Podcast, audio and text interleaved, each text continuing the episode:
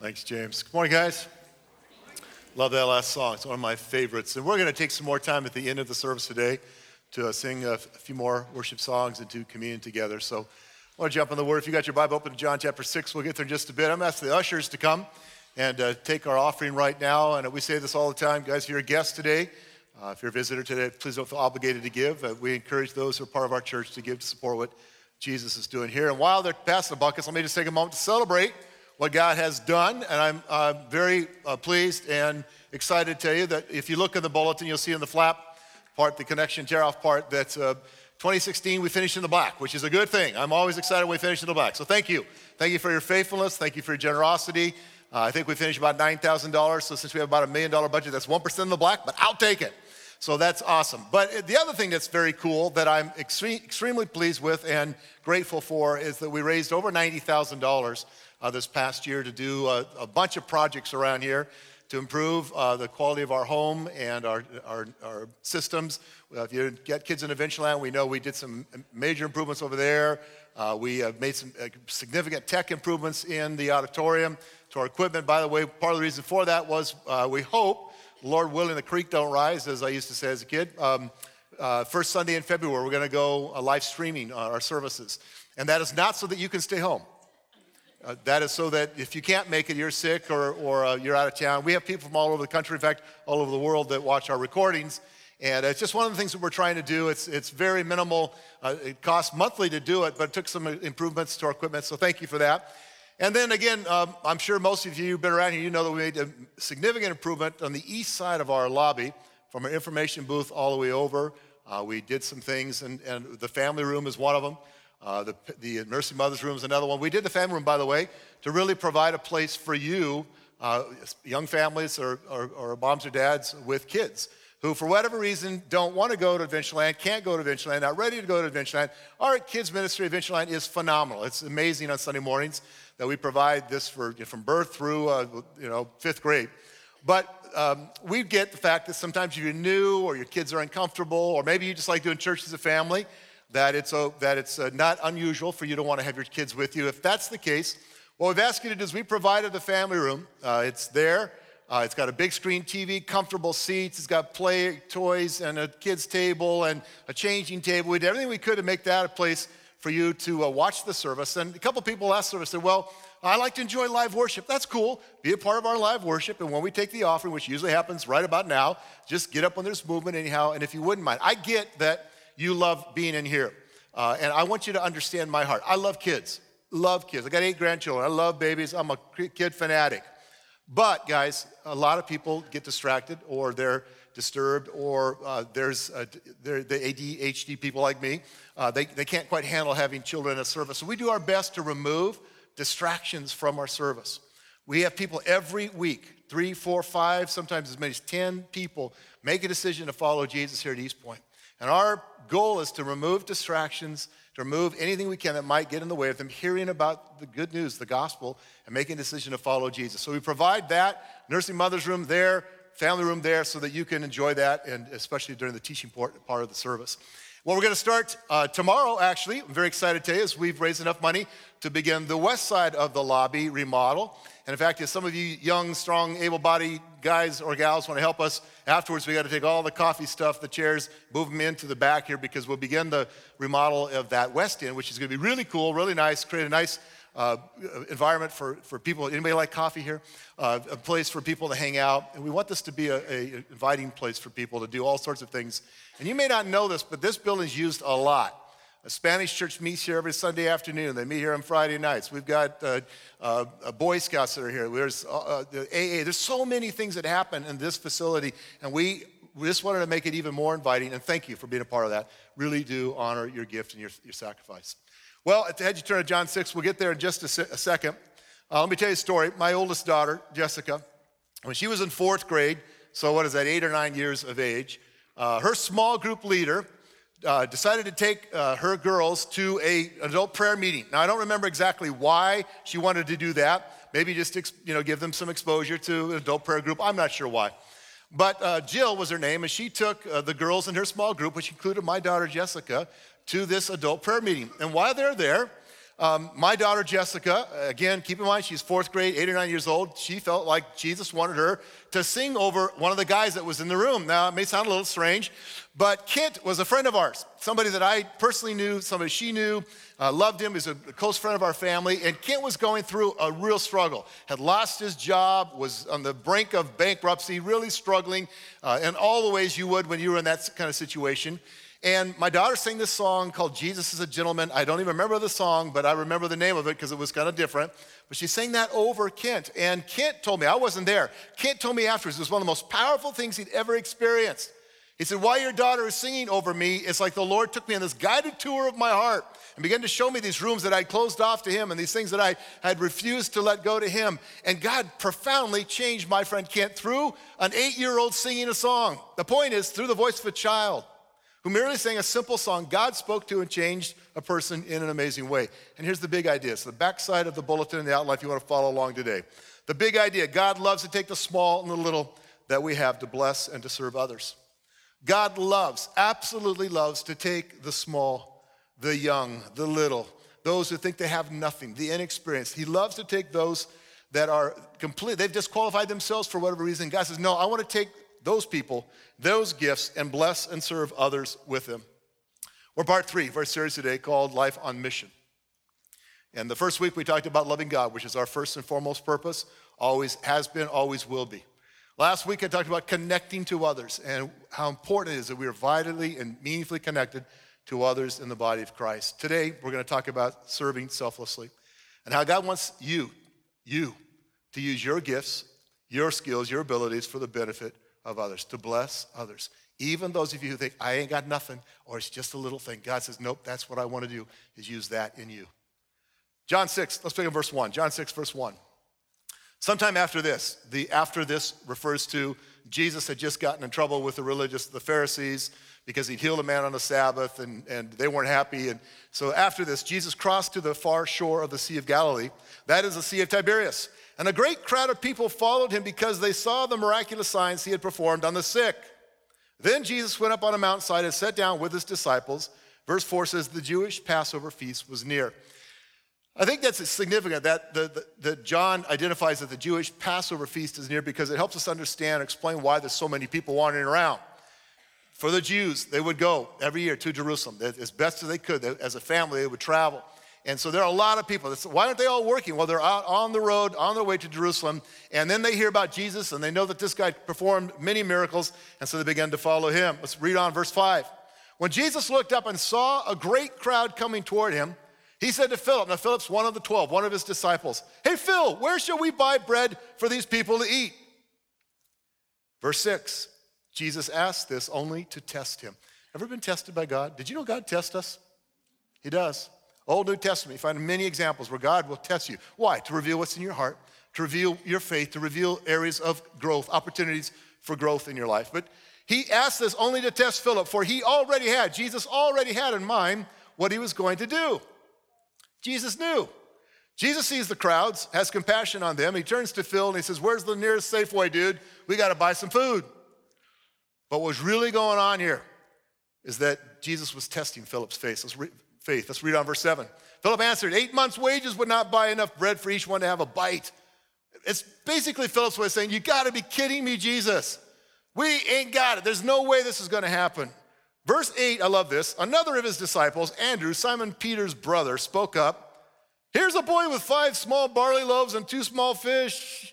And you can almost kind of feel it coming. Uh, but how far is that really going to go among so many? I'm sorry. Uh, Andrew, uh, it, you know, and Philip came from the same city. So they were probably friends. They at least knew each other. And you got to imagine how, you know, Philip must have felt. He is just making this very profound point. Jesus, you're being ridiculous. We don't have the money. And then his buddy, Andrew, to step in and save the day or to try, perhaps sensing Philip's frustration, he grabs some kid's lunch. He said, Well, we got this. Will that help? I can only imagine the look on Philip's face. I can imagine the look on the rest of the disciples' faces. And I, I, I imagine what was on Jesus' face, and I imagine a smile. I think Jesus is smiling. Really, just like, you guys kill me. This is going to be so good. Jesus knew what he was going to do. Let's read on verse 10. Jesus said, Have the people sit down. Have them sit down. There was plenty of grass in that place, and the men sat down, about 5,000 of them. Let me pause there again. That number is significant because, again, if there are 5,000 men, most estimate somewhere between 8 and 15,000 people are in this crowd. Why? Because, again, as families, they were going to the holy to celebrate this, this festival. They were together, so it's men, women, children. It, it's not just 5,000 people. It could have been easily 8 to 15,000. But Jesus took then the loaves, he gave thanks, and distributed to those who were seated. I love this as much as they wanted. He did the same with the fish. And when they had, had enough to eat, he said to his disciples, Gather the pieces that are left over, let nothing be wasted. We'll come back to that. Let nothing be wasted. So they gathered them and filled 12 baskets with the pieces of the five barley loaves left over by those who had eaten. I love this story because it so clearly teaches us some very important lessons and what I like to call the lessons of the loaves and the sardines. A couple of things I want you to see today. Here's the first one. Number one, God always has a plan and it includes you. Listen, God always has a plan and it includes you. Verse 6, he asked this only to test Philip. Philip, you know, what are we going to do for these people? For he already, Jesus already had in mind what he was going to do. I don't think I need to belabor the point here, but I wish it was something that I didn't forget so often that Jesus has a plan. Jesus knew exactly what he was going to do to feed the masses. He had a plan. He always has a plan. There's so many times in my life where I'm confused and perplexed and clueless. And where I have no, I have no idea. How many times have you faced something and go, what is going on? Why is this happening? I don't understand this. And we have, we're clueless about the circumstances that surround our lives. Often I find myself in that very place. And if I would just remember, Jesus knows He's got a plan. He knows what's coming, He knows what's needed, and He knows how to get us through that. He knows how to get us exactly where we need to be. And here's what's even more amazing God's plan includes you, and it includes me. Not only does He have a plan, but His plan includes you. I love what Rick Warren says in his book, The Purpose Driven Life. He said, We are not saved by service, but we are saved for service. Put another way, we're not saved by works, but we're saved for works, for service. In God's kingdom, we have a place, a purpose, a role, and a function to fulfill. We means thee, you, all of us. We have a function to fulfill. God has a ministry for us in his body and a mission for us in his world. God has, I'll make it personal. God has a ministry for you, for you in the community of faith, in his body, and a mission for you in the world. God's plan includes people. He doesn't have to use us, he could choose otherwise, but he chose to use us. He chose to work in and through us, in and through you. And by the way, Jesus said that those who are great in the kingdom of God are those who serve selflessly. Those who really want to be great are those who are going to lay their lives down. Matthew 20, let me read verse 26 to 28. Jesus said, Whoever wants to become great among you must be your servant, and whoever wants to be first must be your slave. Just as the Son of Man did not come to be served, but to serve and to give his life as a ransom for many. Jesus said, You want to be great? You want to be amazing in the kingdom of God? You want to be honored by the Father? Then serve just like I am. I'm, I am, Jesus said, I'm the Son of, of God. I'm the Messiah. I'm the Savior. I'm the, the, the one that you've been looking for for millennia. I'm the one. And yet God sent me not to be served, but to serve and in fact to give my life as a ransom for many. Listen to me, love is never seen better through us than when we find a need and meet it in Jesus' name. Love is never seen. We talked about loving God with all our heart, mind, soul, and strength, loving God with everything we are. We talked last week about connecting to others and loving people. We love God, we love people. Listen carefully. The reason why it's our third purpose on the wall and our third purpose in our hearts is because love is never seen better through us than when we find a need and meet it in Jesus' name. It's so easy for us to focus on our needs, on what we want. But Jesus said, not even the Son of Man came to be served, but to serve and to give his life as a ransom for many.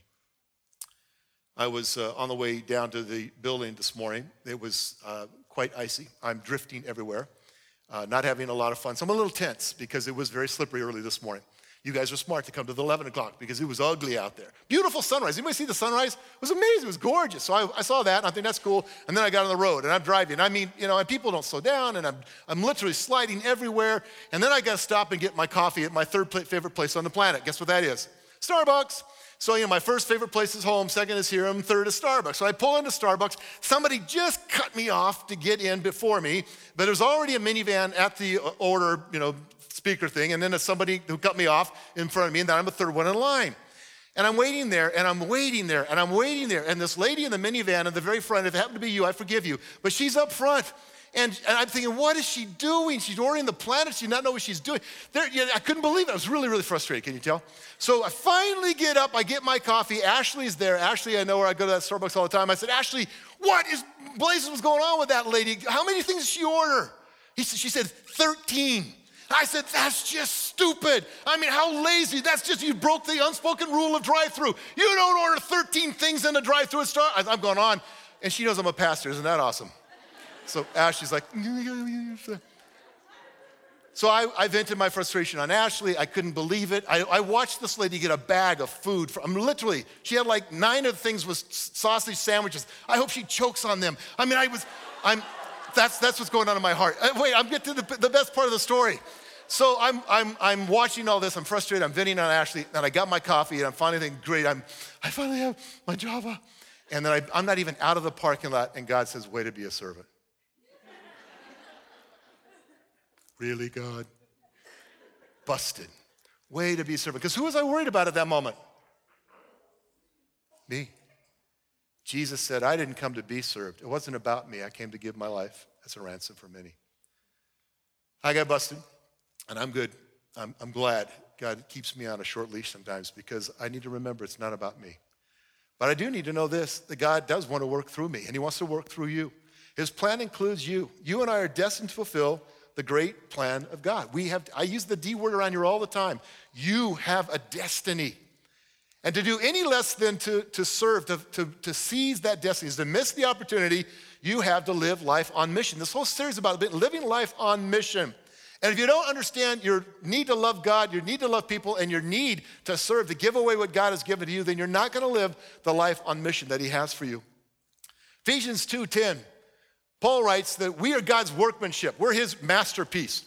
We're his work of art, created in Christ Jesus to do good works which God prepared in advance for, the, for us. I love that verse. Ephesians 2:10, write it down. We are called. We're, God says from the beginning, I had a plan for you. And it is a good plan. It's something I'm going to use you. And before you took your first breath, God planned good works for you to do. And it's part of his master plan. You are God's masterpiece. If your life seems mundane and boring and meaningless, if your life is, is far from what I've been describing, that I want to suggest to you today that you've somehow missed God's plan and purpose for you. And it's time to change. It's time to grow. It's time to step up.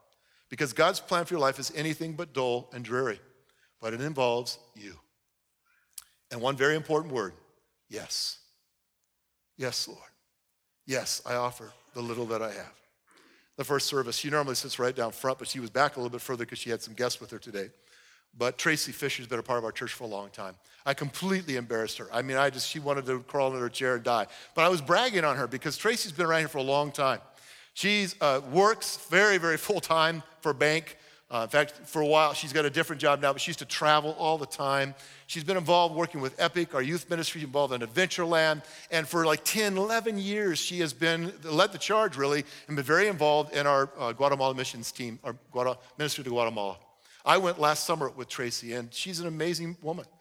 And my point in using her is that if you were to ask Tracy, uh, isn't it awesome how God was, has used you? She'd go, oh, I, I really don't have, I'm, I'm just, there's not much. I'm just, she would kind of take the humble discounting way of saying, yeah, it's not really. And I, I appreciate that about her, but I also appreciate that here's a woman who said, God, whatever I have, I'm going to offer to you. I'm busy. I got a full time job that takes me all over the place. I travel a lot, and, I, and yet, God, whatever I can, whatever I can offer to you, I will. I want to serve you. I'm proud of her because she understands. She gets that God has a plan, and it includes her. Do you get it? God has a plan for you, and it includes you stepping to serve, to give away what he has given to you for the benefit of others and for the benefit of his kingdom. Here's the second lesson, number two. You need to learn to see what Jesus sees. You need to learn to see what Jesus sees. It's been my personal experience, and I've seen it in the lives of many others. Now, part of the reason why we miss the plan of God is because we don't see from God's perspective. We miss it because we fail to see what He sees.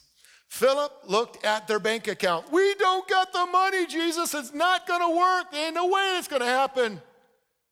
Andrew looked at his ability or inability to gather the resources at hand. Well, all I have is this kid's lunch. Can you imagine the boy? Boy, you're taking my lunch, dude.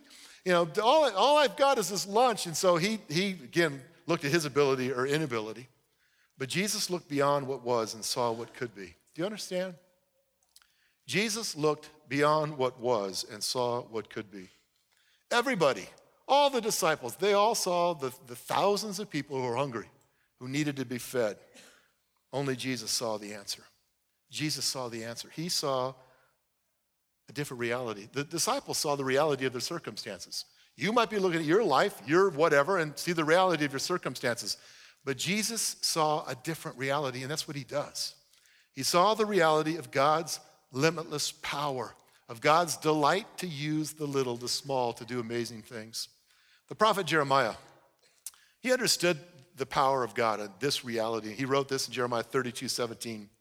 Jeremiah said, Ah, sovereign Lord, you have made the heavens and the earth by your great power, an outstretched arm. Nothing is too hard for you.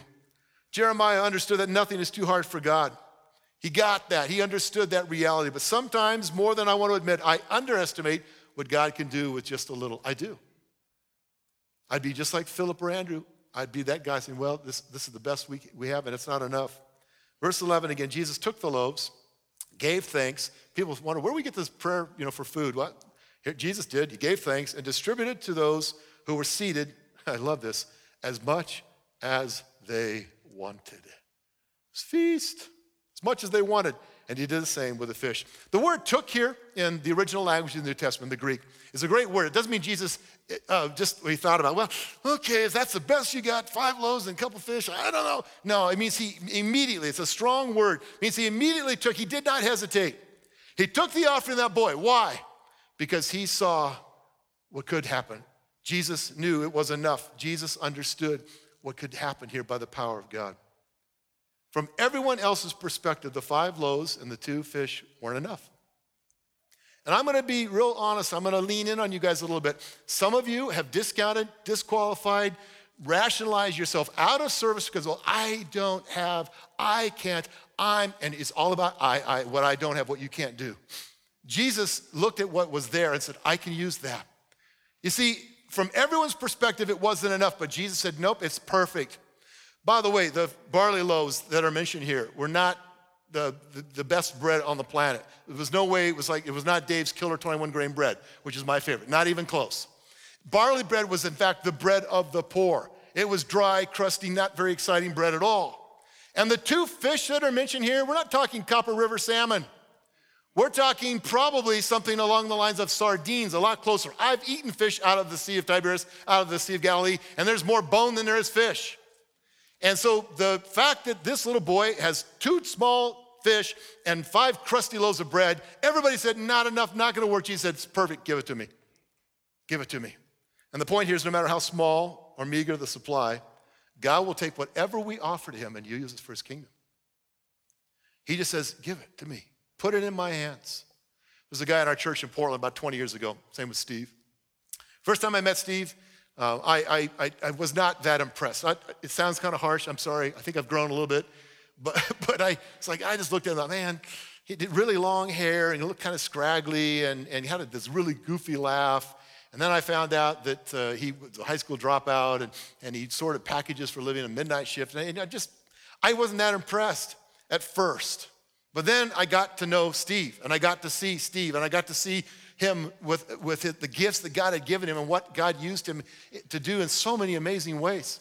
This guy was an evangelism machine. He literally had the gift of evangelism. Everywhere he went, he kept leading people to Jesus. It's just one of those guys that he literally was the gift of evangelism. He'd lead people to Jesus uh, at, at the job, at the, at the coffee place. He'd go downtown. I found I started doing this and I said, dude, can I come hang out with you? Yeah, sure, Pastor Kurt. I go downtown, we walk around with this guy, you know, evenings or weekends, and I did this many, many times with him. And I'd watch him, and not just with homeless guys who, you know, were desperate. I mean, with business people in three-piece suits. He'd stop them, and they would immediately engage in conversation. That's a gift. And they, they just start talking to Steve. And the next thing I know, Steve is leading this guy or this gal to Jesus right there on the street. I can't tell you. I mean, dozens of times I watched this happen. He kept bringing people to church. Hey, Pastor Gary, here's my new brother in Jesus. Hey, Pastor Gary, here's my new sister in Jesus. The guy I looked at and quite frankly thought, loser. Jesus said, Oh man, watch what I'm going to do with the least of the least. Watch what I'll do. I underestimated Steve, but God never did. That's the point. Don't you dare underestimate what God can do through the least. Let me ask you is God limited by the little you think you have? Answer is nope, not at all. And do you understand that He actually delights? I wish I could come up with a stronger word. God delights in using the least and the weak and the insignificant and the little. He delights in demonstrating His power. In fact, His power is best demonstrated when you and I are at our least. And I could give you dozens, without even thinking about it, dozens of stories from the Old and New Testament where God proved this reality. He loves to use the least. Judges 6, Gideon, the least of the least of the least of the least. God says, Yep, you're my guy. You're going to lead my people to, to, to you're going to win war. You're a mighty warrior. You're going to lead my people to freedom. All the way to the New Testament, Mary, this teenage girl who was the, from nobody from nowhere. And God says, You're the one I'm going to choose to be the mother of the Messiah. On and on, over and over, throughout the Old and New Testament, we see this demonstrated again and again and again. God delights, listen to me, He delights in using the, the least of the least. And we need to start seeing things the way God does. We need to start seeing from His perspective. I love the end of the story. Jesus told the disciples, okay, grab some doggy bags and go collect the leftovers. And the point here is that whether we have been blessed with a little or perhaps a few blessed with a lot, it's imperative that we use whatever we have for the kingdom of God to give it away and that we not waste any of it. In fact, it's the last bullet in your outline. Don't waste what God has given to you. Not only does God have a plan and include you, not only does God delight in, in using the least of the least, and we need to see through his perspective, but don't ever waste what God has given to you. We've all been given something. We've all been given gifts, talents, natural and supernatural abilities. We all have. And our responsibility is to invest those gifts and talents into the kingdom of God. Your responsibility is to say, Yes, Lord, here it is. Here's what I have. Such as it is, here's what I have, and I surrender it to you. I use it for you to bless the kingdom and to bless others. We get into this trap of comparison sometimes. You know, one of the things I realized years ago, and I'm good with this, that I'm never going to be an Andy Stanley or Rick Warren. I'm never going to be Billy Graham. I'm never going to be, you know, a best-selling author. My wife is an amazing woman. She said the first service, and she's kind and generous, cares for people more than you can imagine. But she's never going to be a Mother Teresa and well-known throughout the world.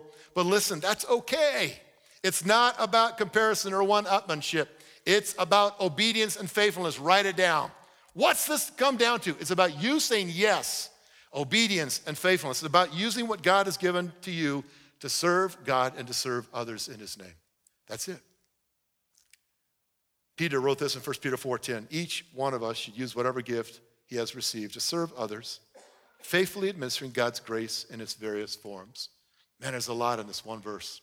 Each one of us, each of us, that's all of us, should use whatever gift we have received. You have received a gift. To do what? To serve others and what's the key here? Faithfully administering, faithfully managing God's grace in all its variety. God loves variety.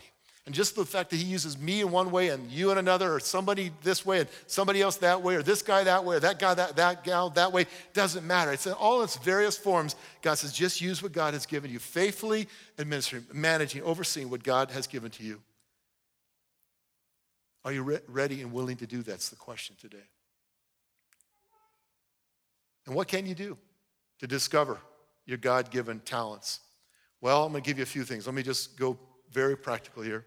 First, find a need and get involved. Find a need and meet it in Jesus' name. One of the ways we discover our gifts, one of the ways we discover our calling, one of the ways we discover what God has given to us is we just get off our tush and we get engaged. We get involved in the game. We find ways. Sometimes discovery happens in the process of doing. So, one of the things you can do is find a need. There's so many areas here from, from uh, Awana, uh, Epic, our youth ministry, uh, Adventureland, a connections team, our security team, our facility team, helping in the office. There are so many, dozens, hundreds of ways for you to step up and get involved here at East Point.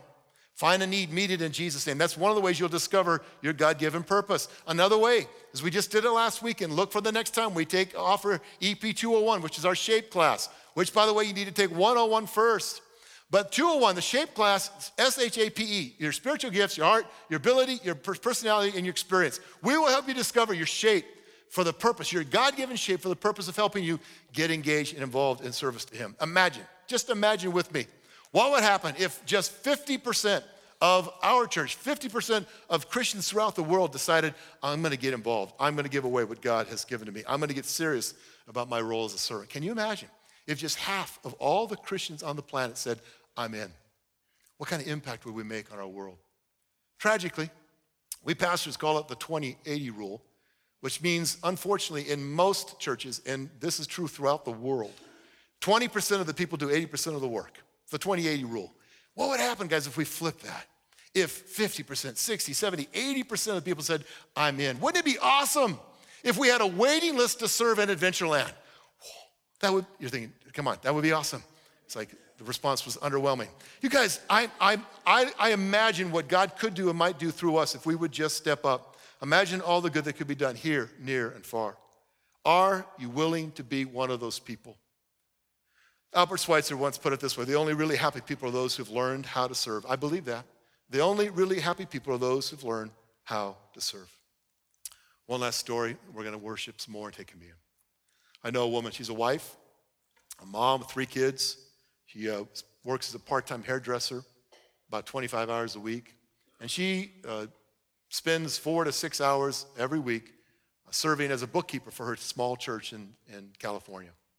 She's very busy, lots of things on her plate. I mean, mom, wife, three kids, taxi service to one advent to another, working you know, 25 hours or so a week, and then she gives four to six hours every week of her time to be a bookkeeper for the small church because it's a gift that God has given to her. Here's the reality she's never going to be Times Woman of the Year. You are never going to know her. If I gave you a name, you'd never, you wouldn't remember it, and you're never going to hear about her on the news. But she's great in the kingdom. In God's eyes, she's great because she has served faithfully. God is pleased with her because she gets it. The path to true greatness, the path to life on mission is a path to lifeless service for others. Bow heads, let me pray for you. Jesus, thank you for modeling this so well for us. The King of Kings, the Lord of Lords came and you laid your life down. You literally died for us. You served selflessly, sacrificially. And you did so for the benefit of others. God, some of us have heard that so often that the power of that is, is, is lost its impact in our hearts. Today, even as we take communion, would you remind us, Lord, that you modeled a way of life for us, and that if we call ourselves Christ followers, we call ourselves Christians, that we need to live the way you live and selflessly serve others, even when it costs us, even if it's sacrificial. Especially then, Lord, because that's what you did for us. Challenge our hearts, Lord. Those that feel inept and, and unprepared and ill equipped and, and are focused and have been for maybe weeks, months, years, whatever on all their weaknesses, Lord, and all their inadequacies. Lord, today, would you just show them that you delight in using them, that you have a plan for them, and that help them begin to see, rather than the, the little, Lord, help them to see a great God who delights in using the little to do amazing things, to do the miraculous. Keep your head bowed and your eyes closed for a minute. Maybe you're here today and you've not yet started your life as a Christ follower. You know, every week people make a decision to say yes to Jesus, and that's exactly what it is. It's a decision. You have to come to a place where you say, Yes, God, I need a Savior. Yes, God, I need what Jesus did for me on the cross. Yes, I believe. I believe Jesus died. I believe He rose again, and I believe I need Him in my life. And so I surrender. It's a decision you make. Now, if you're here today and you're ready to make that decision, I don't want to miss this opportunity to give you a chance to make that reality in your life. And I'm going to pray a very simple prayer. If this is what you want, just make this prayer yours right now. Father, thank you for sending Jesus for me. Thank you, Jesus, that you died for me on that cross. Thank you that you live for me now. And I surrender my life to you. I embrace the cross. I embrace your, your free gift of grace and mercy and forgiveness. I need it. I embrace it. I want it. And I, I accept what you did for me. And right now, I offer my life to you as you offered your life for me. And I'm going to follow you, Jesus. From this point forward, I'm yours. I'm your kid. I'm yours, God. I'm going to follow you from here to eternity. If that's you, that's your desire, whether you're in this room or watching online later, I just pray that right now you'd make that decision and say, Yes, God, that's what I want, that's what I need. And the Bible says the moment you say yes to Him, you cross the line into faith. You become a child of God forever. Lord, thank you for those making the decision. Seal in their hearts what it means to be loved now by you, to be yours. I pray it in Jesus' name. Amen. Let's stand together. We're going to finish with some worship. And um, I'm going to ask you to do something. You know, it's we're, we're 58 minutes into this. We've got seven, eight minutes left. Let's just give this time to God. I know you think, well, I got to get home, watch the Steelers. Chill. I, I want you to embrace what's about to happen because this could be the most powerful experience for you. Because I'm going to ask you to do two things as we take communion. Here's what we're going to do today. As we worship, we're going to move. There's eight different tables around. There's two different kinds of communion. There's the, the sealed kind where you pull the, the plastic off the top, the wafer, there's the juice below. There's the double stack kind with the wafers below and the grape juice is above. Oh, on the by the love God sign against the wall over there, there's gluten free. So we've got it all covered. But what I'm going to ask you to do is as we worship, you don't have to be in a, rush. We've got two songs. We've got, like I said, seven, eight minutes. I want you to, as you feel ready, to move to one of the tables and to take communion right there. To take a moment to pause. And I'm going to ask you to do two things. One, remember what Jesus did for you. Jesus said, I gave my life as a ransom for many. Remember what he did, that he gave his life for you, and thank him for that. The second thing I'm asking you to do is to surrender your life to him. To use this. Some of you, this will be a rededication. Some of you, it'll be a moment where you say, you know what, God, you did give your life as a ransom for many. You did serve. And right here this morning, as I take this communion, I'm rededicating my life to serve you, to give my life away just as you did. I'm, I'm going to follow you. Two things remember Him, rededicate your life to give your life away to serve others. Do that as we worship. I'll come back and wrap it up. Let's worship, take communion together. Thanks for being here today. Thanks for being a part of this. Thanks for deciding, choosing to let God use you. Somebody asked me after service, well, what can I do? Where do I do that? Well, fill out a connection card. We'll get in touch with you. Go on the website. There's a, on the banner on our eastpointchurch.com. It's click, pick, serve. Just click on that. It'll take you to the spot. Take the first step. Find a way. God will bless you, I promise you. If you need prayer today, prayer team will be down front. Uh, we've got, if you begin your life as Christ follower today, we want to walk this journey with you. We've got a gift bag, it's got a Bible, books, material to get started and walk with Jesus. It's on the, the baskets on the tables as you uh, leave today. You stop and pick one of those up. And then I mentioned this last week, but if you weren't here, you missed it. Uh, over on the connection board, and a couple of glass jars, there's some uh, plastic metal be, um, pins. Would you grab one of those and just put it on the board where you live or near your place? And the whole idea is just to show a visual that, hey, we're here, we're connected, and we are covering this, this uh, city and this valley and beyond with the love of Jesus. So stop do that. I might meet some people when you do that as well. God bless you guys. Thanks for coming. I was going to say go Seahawks or go Cowboys, but I guess I'd go, go Steelers. I don't know. God bless you guys. Thanks for being here. See you next week.